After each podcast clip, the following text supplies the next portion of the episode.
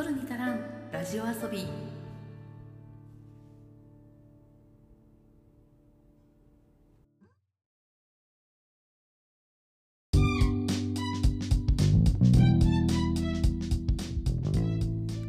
日本の片隅から中毒気味なエンタメ愛を叫ぶ番組「取るに足らんラジオ遊び」へようこそ。いつでもポップとサブのカルチャーの合間をたゆたっているパーソナリティの花田花です。さて実はですね前前回かあの推しのドラマどうなるのかなみたいな話をしてたんですけどなんとですね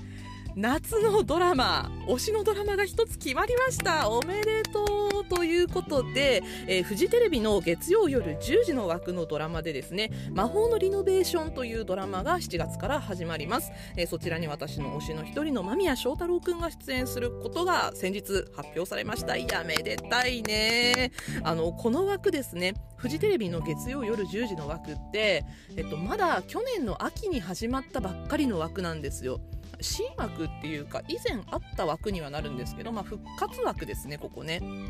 あのドラマ「アバランチ」っていう綾野剛さん主演のドラマで枠が始まったんですが、まあ、このドラマにね千葉雄大君が出てたので、まあ、私は枠の最初からこのドラマ枠ね楽しみに見てるんですけどあのアバランチが復讐サスペンスものだったんですよねこの枠でね。でその次に放送されたのが浜辺美波ちゃんの「ドクターホワイト」つまり医療ものじゃないですか。で、えっと、その後が「恋マジ」が今放送されてるんですけど、えっと、広瀬アリスちゃんのドラマですね。これが今回恋愛ものなんですが、え次のドラマ「魔法のリノベーション」なんかあの「ハッシュタグマホリノ」って書くらしいですね。魔法リノは、まあ、お仕事ものっていうことで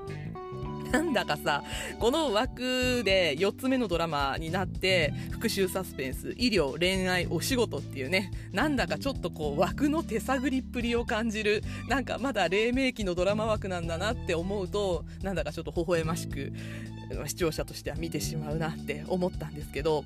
これがですねあの春さんが今回主演ということでなんかさあのリモラブ思い出しちゃいましたね。あの春さんと間宮祥太朗といえば一番最初の共演が「えっと、オン」っていうえっと、ドラマなんですけどこのドラマは、えっと、春さんが主演で間宮君はあの共演っていうか単話ゲストなんですよね。ゲスト枠で出てきた役者だったんですけど、まあ、そこが一番最初の共演ででその次に共演したのが、えー、リモラブっていうねこれ一昨年だっけもうあのー、間宮祥太朗お得意の当て馬っていう。当て馬枠ドラマだったんですけど、まあ、春さんのことを好きになる役柄をね演じたんですけどまあなんか2人の並び見てるとリモラブを思い出すなーって思うと同時に松下洸平さんを連れてきてほしいような連れてきてほしくないようなすごい複雑な気持ちになりましたね。リモラブではあの松下洸平さんと春さんがくっつく役柄だったのでなんかその間に割り込む間宮頑張れよって思いながら私は見てたんですけどなんか魔法のリノベーションねあの原作の漫画があるみたいなんですけど私ちょっとまだ読んでないんですけどあの間宮君が演じる役柄がバツに子持ちらしいんですよね。しかも33歳。あの彼28歳なんですけどなんかさあのバツに子持ちの間宮祥太朗33歳なんていうね世界観が見られるっていう。ちょっとびっくりしましたけどでもあの子持ち設定の役って間宮君もうすでにやってて、えっと、NHK の朝の連続テレビ小説「半分青い」の時とあと映画「レッド」ですねこれで子持ち設定の役をやってたなって私が今ちょっとパッと思いついた役だけなんですけど多分それぐらいだよね。まあ、それ以来の子持ち設定の役になるんじゃないかなと思うんですがあの子供と一緒の間宮祥太朗めちゃくちゃ可愛いんですよ。すっごいねなんかあの小煩悩のパパが似合う人だと私はすごく思っているんですね。パパ役似合うと思うんだよな。でなんかバツ2っていうのがまたさあのすごいね優柔不断であの女の人に振り回されがちでで多分あの子供を押し付けられて離婚したみたいになってるんじゃないかなこの役もって思うんですけどまあ、あの子供といるところがたくさん見れそうなのでこれもすごい楽しみだなと思っています。で、えっと、もう一つですねあの前回も言ったんですけど千葉くんが主演するワウワウのドラマダブルもそろそろ始まるんですがこれは来週のオープニングトークで話そうかなと思います。なんでかっていうとあの来週配信の、えー、と金曜日の次の日ですね6月4日の土曜日からダブル始まるので、まあ、直前にちょっとだけお話をしようかなと思って。なのでこの話は少し取っておきたいと思います。あとりあえずはね魔法のリノベーションすごく楽しみなドラマが一つ増えました。フジテレビの月曜夜10時ですね。いやー今からめちゃくちゃ楽しみですね。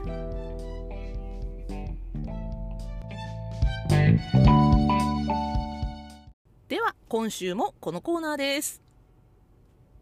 エンタメモリー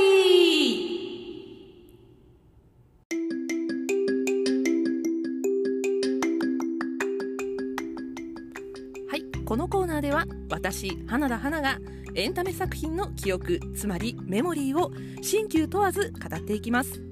今回の作品はこちら。Hulu オリジナルドラマ「あなたに聴かせたい歌があるんだ」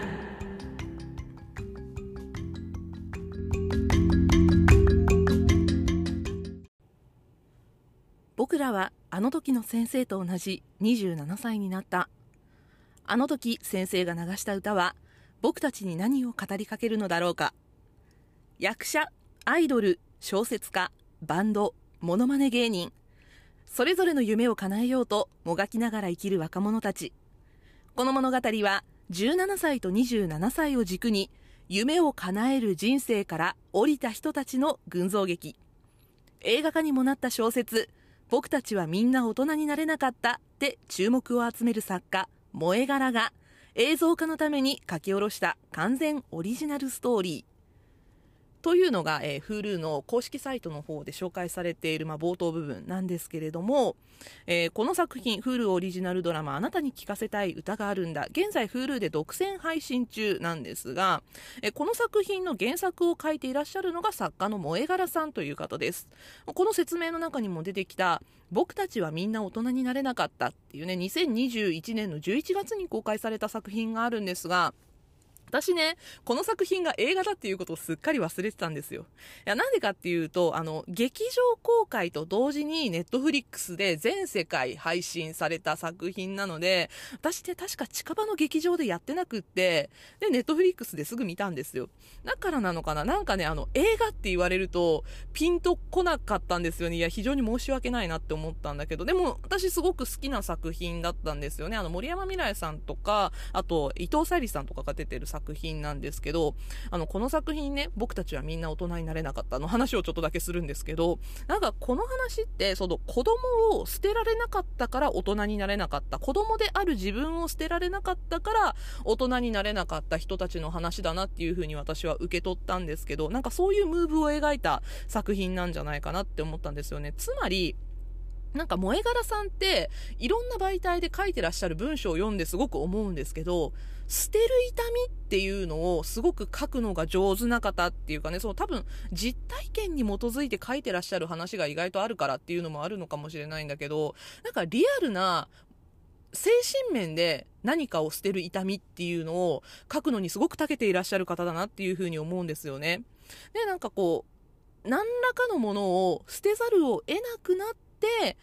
捨てた後の寂しさと安心感。なこの僕たちをみんな大人になれなかったっていう作品において言えばあの子供である自分っていうものを捨てざるを得なくなって大人になってしまった時の寂しさと安心感っていうのがすごくあったなと思って。でなんか捨て切った後にあれ？なんか大丈夫だったなってっていう感じを分かってるんだけどでもなんか捨ててしまうと自分が自分でなくなってしまうんではないかっていうようなちょっと怖さみたいなところもねなんかこう心理的描写として描かれているんですよね。なので萌え柄さんのストーリーっていうのはこの今回紹介する「あなたに聴かせたい歌があるんだ」も含めて、まあ、過去の他の作品なんかも含めて見てないんだけど自分はそうじゃなかったんだけど自分の経験上これはないんだけどでもわかるよって言いたいようなストーリーがすごく詰まっているなというふうに思っています。そしてまあ今回ご紹介する「あなたに聴かせたい歌があるんだ」という作品ももうバッチリそんな作品なんですよね。というわけでちょっと序盤のあらすじをご紹介したいと思います。こちらも Hulu のサイトの方から抜粋させていただきます。高校2年の夏のある日27歳の女教師の過去。赤い下着姿のグラビア写真が教室に貼り出され僕らはクラス全員で彼女を冷やかし好奇の眼差しで見つめ見殺しにした。女教師は唇を震わせながら言った。皆さんもこれから10年経ったら必ず27歳になります。その時に後悔することが私なんかより一つでも少ないことを私は本気で願っています。そして無言のままキリンジのエイリアンズを流した。あれから10年27歳になった僕らにかつての先生の言葉が突き刺さってくる。何を後悔しているのか後悔するほど何かを成し遂げたのかどんな27歳になったのかと。いやー痛いですね。あの、私からすると、このあれから10年の27歳のその先10年を私は生きてるわけなんですよ。なので、27歳の彼らのことを見てもすごく青いなと思って見るんですけど、あの、実際ですね、私の息子が今17歳で高校2年生なんですね。なので、なんか、その17歳のところに立っている私の息子世代が見るとどう思うのかなとか、まあ、私の10個ぐらい下になる27歳、今リアルで27歳の世代が見るとどう思うのかっていうね、なんか多分自分の立ち位置によってこの作品見え方が違ってくるんじゃないかなっていうふうにもかなり思いました。でも、あの、見る側ね、受け手としてみんな共通しているのは、あの夏のあの教室、エイリアンズが流れるあの空間に私たちはいないんですよ。いたわけじゃないんですよ。だから私たちはあのエイリアンズが流れる教室を経験してないんですよね。そしてこの下着姿のグラビア写真が教室に張り出されるっていうね、その女教師としてはすごく痛い経験をしてるんですけど、この精神的な殺人とも言ってもいいかもしれない。まあ、そんな痛みにさらされた女教師の顔っていうのを自分の経験で直接見たわけではないんですよね。その映像として作品としては見ているんだけど、経験則として自分で直接見たわけじゃないんですよ。なんだけど、その後のストーリーで、実はこの、えっ、ー、と、夏のね、教室のエイリアンズが流れる教室のシーンっていうのが、登場人物の過去として6回こすられることになります。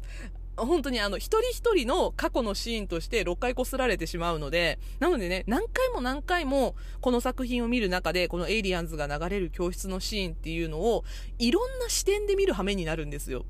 これって、なんかそれだけ聞いたらちょっとめんどくさいかなって思うかもしれないんですけど、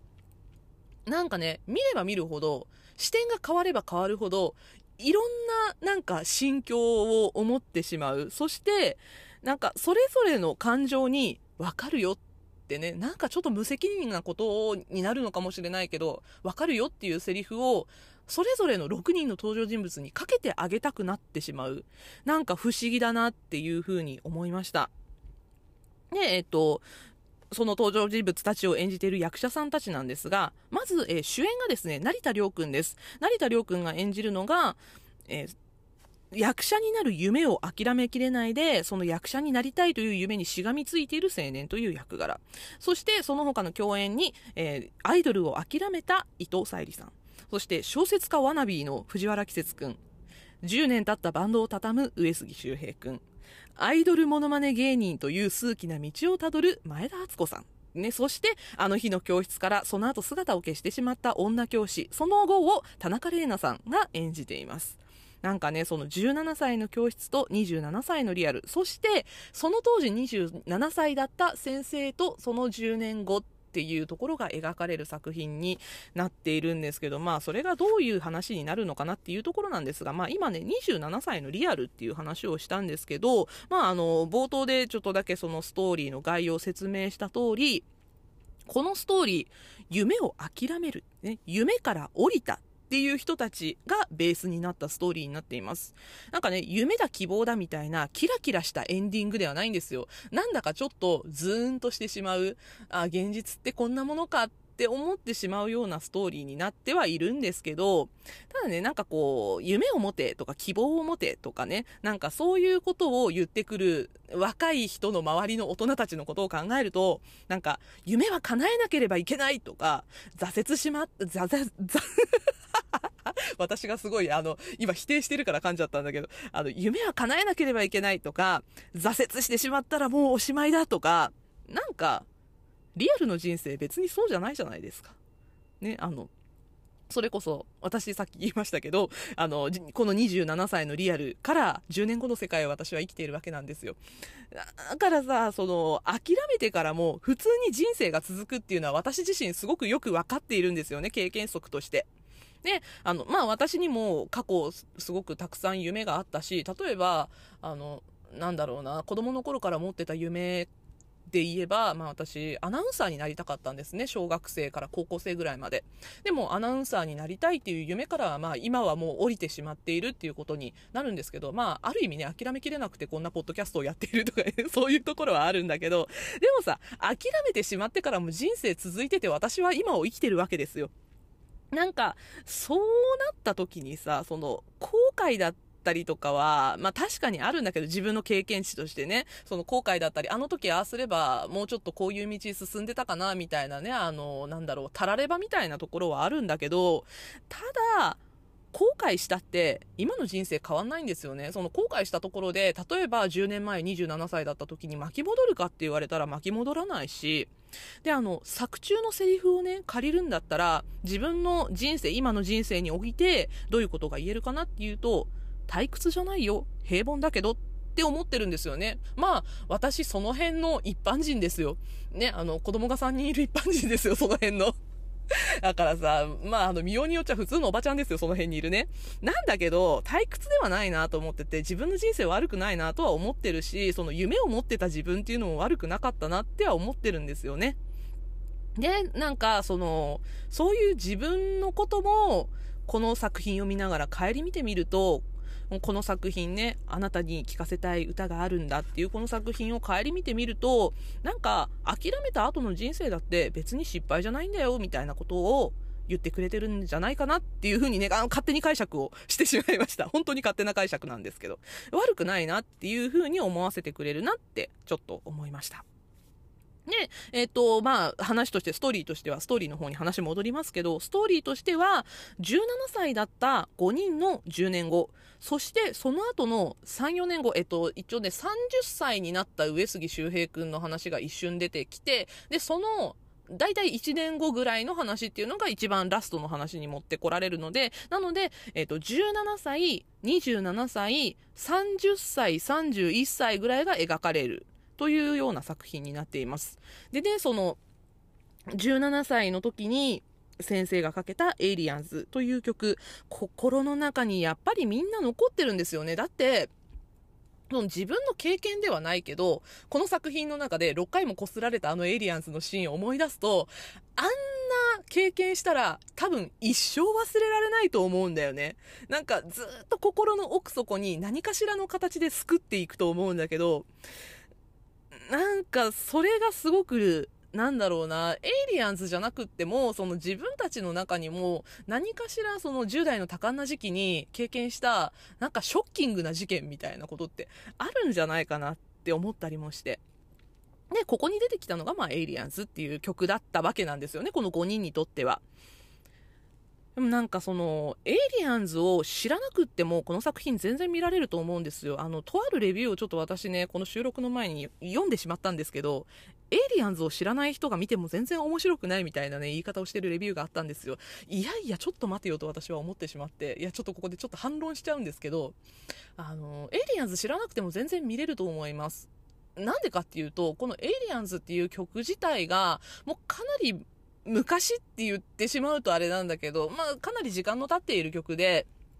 しかも、大ヒット曲ではないんですよね。あの、コアな支持層がある曲で、で、あの、私の推しのね、千葉雄大くんが MC をしている、ミュージックブラッドという番組で、あの、ブラッドソングって言って、そのミュージシャンが自分の心の支えにしている曲として挙げられたこともあるぐらい、なんだろうな、音楽的な、支持をすごく集めている曲みたいな感じ。だからサブカル層にすごくぶっ刺さった曲っていう風に私は思ってるんですけど、なんかなんかそのエイリアンズっていう曲自体を知らない人を足切りしているような作品では決してなくって、そのエイリアンズにむしろ思い入れがない人の方がストンとエイリアンズという曲が落ちてくるんじゃないかなっていうふうに思いました私はそもそも知っている曲だったのであいいよねこの曲って思ってしまう心がさやっぱりあるからだからなんかこの女教師のシーンでショッキングな曲としてエイリアンズがかかるっていうのがなんだろうな新鮮な気持ちで見ることができなかったんですよね。あのむしろ思い入れがない方がそれぞれの登場人物が思ったようなうわなんだこの曲みたいな聞いたことないぞみたいなでもこんなところで聞かされたらどんな気持ちになるんだろうみたいなそういう感情移入がストンといくというかなんかそういう風に思いましたなんでかっていうとその「エイリアンズ」っていう曲自体がまああのかかる回数としては押し付けがましいと思われるかもしれないんですけどモチーフとして全く押し付けがましくないんですよ、その作中の存在として。これはですね、あの、田中麗奈さん演じる女教師が、どうしてここでエイリアンズをかけたのかっていうのを話していないんですよね。なんでエイリアンズだったのかっていう説明が一切ないんですよ。で、それは最後まで明かされることがないんですよね。だからなんであの時エイリアンズだったのかっていうところに余白があるんですよ。だから、全員がどこか違うところで、このエイリアンズという曲に引っかかりを持ってしまった。で、人生においてずっと引っかかり続けている曲になっているっていうところに、説明がない分、私たちが考える余白があるんですよね。この余白を持たせている作りっていうのが私は素晴らしいなと思って。エイリアンズ知らなくっても全然見られるし、むしろ知らないからこそ余白を思うっていう部分があってもいいなと思ったと同時に、私みたいにこのエイリアンズを知っている人、でさらに言えば私よりも全然エイリアンズを聞き込んでいて、歌詞がめちゃくちゃわかる人たちっていうのは、この歌詞を考えながらそこからの考察っていうのもできるんじゃないかなっていうふうに思いました。私は、なんか全然そこまですごく思い入れがある曲っては言えないけど、一応まあ歌えるぐらいエイリアンズわかるぞぐらいの感じなので、なんかその、17歳の時って、このエイリアンズの歌詞からワンフレーズだけ引用すると、月の裏を夢見れていたはずなんですよね。なんだけど、その、10年経って27になった時に歌詞みたいに月の裏を夢見られなくなった時みんな何を思ったのかなっていうところを一番最初に考えたんですよね。ただ、まあ、エイリアンズの歌詞紐解いていくと、まだまだなんかこう、引っかかりを持たせられるところたくさんあるなと思って。なので、ここはぜひ、あの、皆さんもエイリアンズの歌詞見ながら、えー、あなたに聴かせたい歌があるんだ、見てみて、どこが取っかかりになるかななんて考えてみるのも面白いんじゃないかなというふうに思います。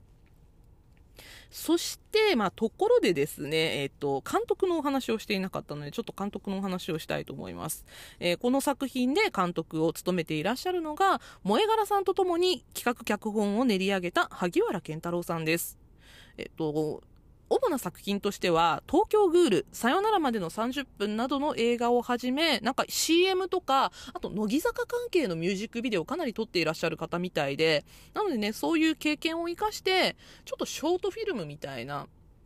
これってね、その、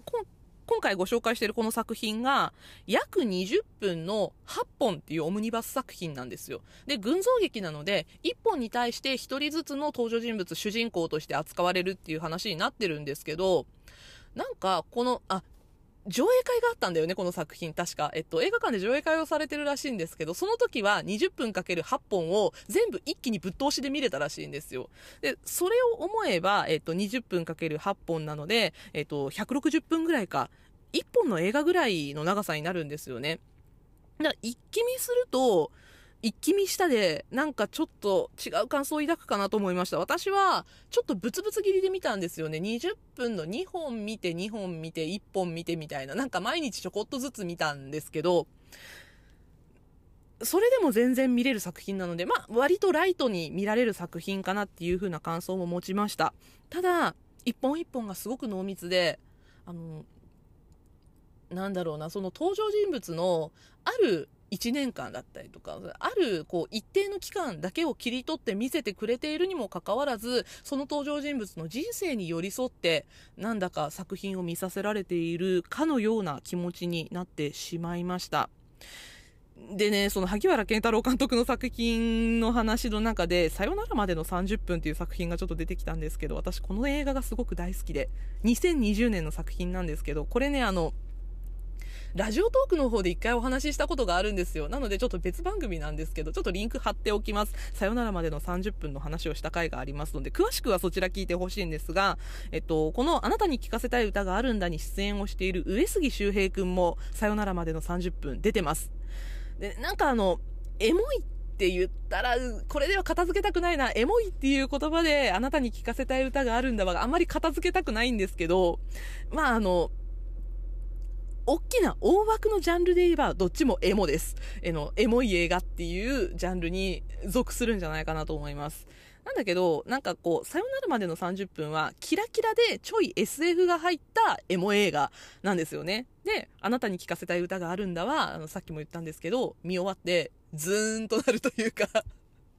なんかこう考えさせられてしまうっていう感じの映画なんですよね。まあ、あの、それに対してさよならまでの30分は、わーって感じなんですよ。この効果音でわかるのか効果音というか、なんかオノマトペ的なことでわかるんだろうか。何それって感じですけど、なんかちょっと違うんだけど、でもなんか同じ監督が撮ってらっしゃるって思えば、私はすごく納得したので、まああの、このポッドキャストを聞いて、まだ見てないよっていう人はぜひね、あの、Hulu の方であなたに聴かせたい歌があるんだの方も見てほしいんですけど、あの、機会があればね、あの、それに合わせてさよならまでの30分も見てほしいなと思いますし、もうすでにそのあなたに聴かせたい歌があるんだ見た人は、あの、さよならまでの30分、確か、えっと、Amazon プライムビデオあたりで配信がされてるはずなので、あの、比べて見てみてください。それも面白いかもしれません。あの、新田真剣佑くんと北村匠海くんがミュージシャンの役をやってるんですけど、まあ、二人ともね、まあ、北村匠海くんは一応本業でもあるので、歌うまいんですけど、いいんですよ。二人とも歌うシーンが私すごく大好きなので、こちらもぜひというね、ちょっと本筋からそれたお話をしましたが。えっとですね、まあ今回このあなたに聴かせたい歌があるんだ、全編通して見てみて、私がベストシーンだと思ったというか なんだろうな、性癖的に好きだなと思ったのが、あの、ちょっとね、さっきから名前出してる上杉周平くんなんですけど、上杉周平くんが、なんかいろいろあってバツイチになってるんですよ、最後らへん。これ、ちょっとネタバレになっちゃいますけど、バツイチになってるんですよ。で、バツイチになって、子供は自分が育てていると。で、とあるところに出かけた後に、子供と約束してるんだよねって言って、アンパンマンの塗り絵を買って帰ってあげなきゃって言うんですよ。で、実際に夜に本屋さんに寄ってアンパンマンの塗り絵を買ってあげてるシーンがあるんですけど、超絶尊いなと思って 私ね、なんか今日オープニングでも間宮くんのパパ役の話をちょっとしたんですけど、なんかそういうさ、あの、好きな俳優さんがお父さん役やってるの好きなんですかね？いや、このシーンめっちゃ良かったなって思いました。なんかすごくその上杉周平くんがそういう子供にアンパンマンの塗り絵を買って帰るっていうその行動もいいなって思ったのと、多分27歳の時にバンドマンやってて、あの、17歳の時に始めたバンドを10年間必死でやろうって言ってたんだけど、それを畳むんですよ、27の時に。でも、27歳の時にギラギラしてバンドマンやってた、そんな、その、上杉くんの役だと、子供にアンパンマンの塗り絵を買って帰るなんて、その頃まだ全然思ってなかったと思うんですよね。でもそれが、さらっとできるようになってしまっている。これって、平凡だけど退屈じゃない人生を歩んでいるっていうところをなんかすごく表現しているような気がして、私は今回ベストシーンに選びました。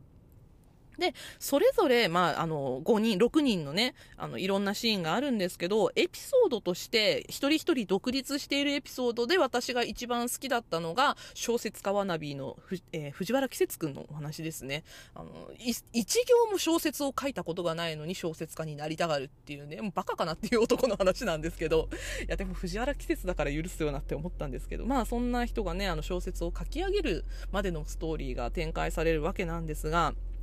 その中でね、季節くんが通っているバーのママが語る言葉があるんですけど、私ね、これが一番好きなセリフでした。成功するためにやるんじゃないんだよ。納得するためにやるんだよ。人生は。って言うんですよ。泣いたね。本当に。なんか、腑に落ちたというか、まあ、その、劇中の27歳の彼らよりもね、あの、年を食ってる私からすると、そうなんだよなって思った。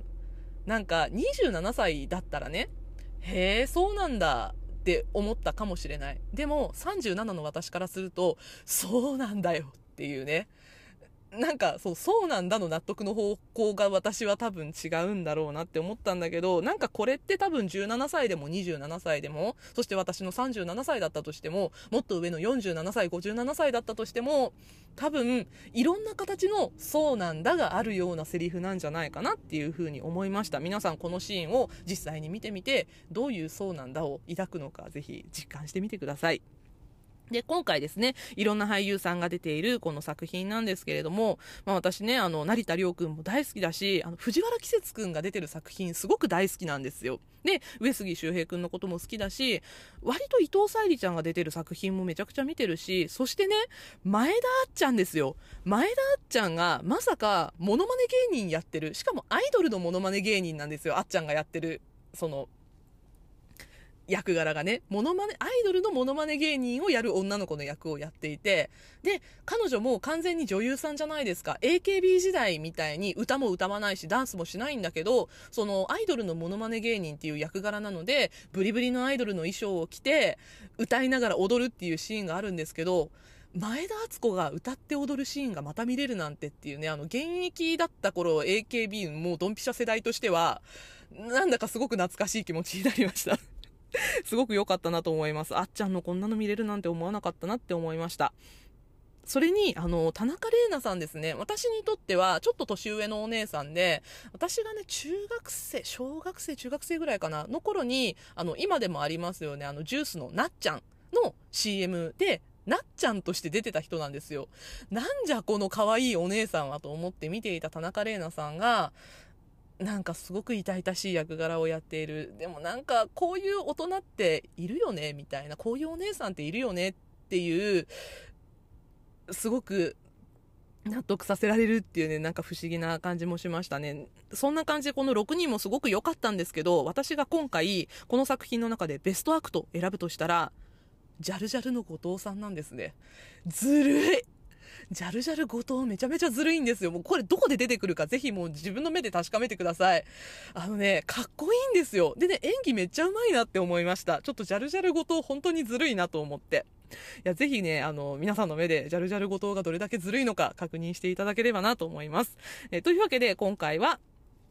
Hulu オリジナルドラマ「あなたに聴かせたい歌があるんだ」についてお話ししました。17歳で聴く歌27歳になって聴く歌そしてその他の年で聴く歌どんな気持ちが込められるのかぜひ皆さんも実感してみてください。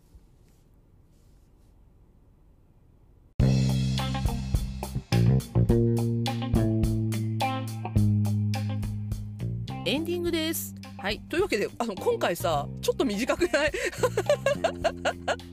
いや、全部喋りきってしまって、あれ、もうちょっと喋ってよかったかなとか思ってしまったんだけどさ、よくないね。いや、毎回さ、多分長すぎるんだよね。いや、なんかあのー、この間、その、エンタメから揚げもぐもぐの回の時に、ちょっとあのー、話をしたんですけど、なんかね、あの、私のポッドキャスト、だいたい40分から50分ぐらいあるっていう一人喋りのポッドキャストでそんな長く喋ってんのかって、なんか自分でも見返して思ったんですけど、でも、なんかさ、私自分が聞くんだったらそれぐらい欲しいのね、その視聴者として。これなんでかっていうと、なんか、あの、ラジオトークが12分だったんですよね。で、私は12分で時間が足りないから、何らかの形で長く喋れないかなと思って考えついて行き当たったのがこのアンカーっていう形式だったんですけど、なんかあの、12分とか、まあ、あの通常のポッドキャストでも15分ぐらいで終わるようなポッドキャストの番組たくさんあると思うんですけどあのね1個の例えばまあ家事をやったりとか私ねあの最近エアロバイクを漕いでるんですよ。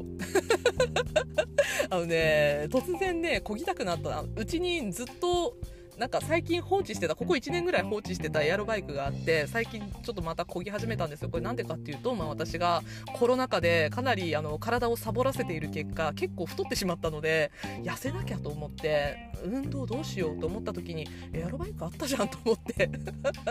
エアロバイクを漕ぎ出したんですけど、まあ、最低15分こぎたいわけですよ。なんかね、あの、最初は5キロこごうと思って、5キロ目標でやってたら、なんか最近12、3分でこげるようになってしまって、なんか有酸素運動って15分以上やるといいって言うじゃないですか。なので、まあ、できるだけ15分以上こごうと。だから10キロ目標で漕いでるんですよ、今。あの長さとしてね。10キロ目標で漕いでるんですけど、まあ、それぐらい漕ぐと、だいたいね、25分ぐらいかかるんですよ。25分から30分弱ぐらいかかるんですけど、なんか、それぐらいの時間漕ぎ続けている間に、ね、あの、目を何かにこう注視させててもいいんです。あの、私、そのエアロバイクに、携帯をはめれるように、スマホをはめれるようにホルダーをつけてるので、なんかそこで、例えばドラマ見ながらとか、音楽かけながらとかもやるんですけど、なんかさ、そのドラマ見ながらはね、その画面に集中できないんですよ。だんだんきつくなってくるから。なんか15分過ぎたぐらいからハーハー言い出すから、なんかあんまりこう内容に集中できなくって、なんか流し聞きできる方がいいなって思ったら、あ、ポッドキャストの方がいいじゃんと思って、最近ポッドキャスト聞きながら漕いでるんですけど、あのね、ラジオトークで付き合いがある人たちとか、まあ好きで聞いてる番組とかがあるので、まあ12分番組よく聞いてるんだけど、終わっちゃうのね、途中で。ね、自動再生で次の、次のやつ、次のやつとか行くんだけど、あ、もうこれ聞いたよっていうのが回ってきたりもして。なんかね物足りなくなってしまってであの長尺のポッドキャスト番組を最近聞くようになりました。あのその時間の間にね。でこれすごい嬉しかったんですけど嬉しかったことがあってあの以前聞いていたポッドキャストが復活したんですよ。これ何かっていうとあの日本放送の石井ひかるさんと劇団ノーミーツの小見門雄一郎さんがやっていた「あの夜の話」っていうポッドキャストがあったんですけどそれが今週に入って「とうとうあの夜話」っていう形で帰ってきたんですよね。いやめっちゃ嬉しいと思って私この2人の語りというかなんか化学反応的なものがあってすごく面白いなと思って聞けなくなったのすごく寂しかったんですよ。このもともとのね「あの夜の話」っていう番組が「えっと、あの夜を覚えてる」っていう日本放送の、えっと、55周年記念えっと日本放送じゃないやオールナイトニッポンの55周年記念の、えっとまあ、配信公演というね配信の舞台配信ドラマみたいな感じの公演で、まあ、私の推しの千葉雄大君が出演をしていた作品なんですけど、まあ、それの宣伝のためにやられていたポッドキャストなんですね。その石井ひかるさんが一応日本放送側の立役者ということで、で、あと、脚本を演出をされていたのがノーミーツの小見門雄一郎さんということで、まあ、このお二人がされていたポッドキャストなんですけど、なんかね、この2人の掛け合いがすごく面白くって、あの、コミカドさんがめちゃくちゃいじられるのが楽しくって。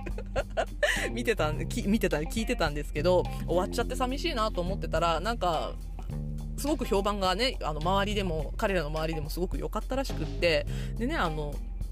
まあ何を隠そう、千葉雄大君がもう一回やってくれと言ったらしいんですね、そのお二人に。いや、よかったなと思って、そしてあの、千葉くんも私と同じリスナーの一人だったんだなと思ったら嬉しくなっちゃって。なんかね、再会の声の一人に名前を挙げられていたっていうのと、それとね、なんか、とあるエピソードを千葉くん4回も聞いたらしくって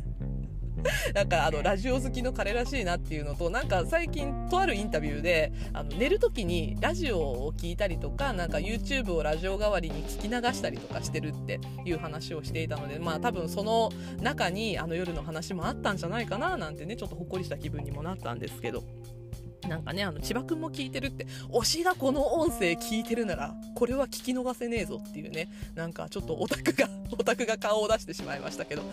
でも、あの、それを抜きにしても、私この石ひかるさんと小見門さんの話すごく好きだったので、まあ、いろんな企画を引っ提げて、新しい形で、ポッドキャストとして帰ってきてくれたっていうのがね、すごく嬉しくてたまらないので、これから聞いていきたいなと思っています。なのでね、あの、エアロバイクのお供にしていこうかなというふうに 思っています。なんかあの、千葉くんがね、お散歩をよくするらしいんですけど、なんかね、それも聞いて、あの、去年かな去年その話を聞いて、私、できる限り歩くようになったんですよ。あの、私ね、田舎の人間なので、マジ車社会なんですよ。普段、本当に歩かないんですよ。なんか、ひどい人が1000歩も歩かないので、こりゃいかんと思って、休みの日にね、あの、結構歩いたりとか、平日でもちょっと車を遠くに止めて駐車場長く歩いたりとか、なんか歩数を稼ごうみたいな感じになってたんですけど、なんか、それに加えてちょっとね、エアロバイクもちゃんと漕いで、健康的になろうかなと、あの、痩せたいっていう気持ちもすごいあるんだけど、健康的になりたいなと思って、ポッドキャストも聞きながら、いろいろね、試していきたいなと思っています。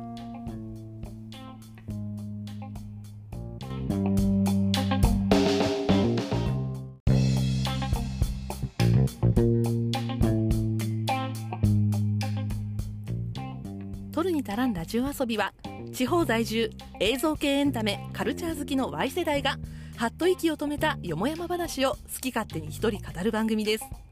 番組へのご意見ご感想取り上げてほしい話題などは概要欄のメールフォームからお送りください。花田花が思うままに更新する Twitter と Instagram もあります。そちらもぜひフォローをよろしくお願いします。そして Twitter と Instagram でのハッシュタグ付きの感想もお待ちしております。ハッシュタグトルタラジオ。ハッシュタグトルタがひらがな。ラジオがカタカナでご感想お待ちしております。ぜひよろしくお願いします。では今週はここまで。エンタメには中毒性がございます。用法用量を守って正しくお楽しみください。お相手は花田花でしたまたね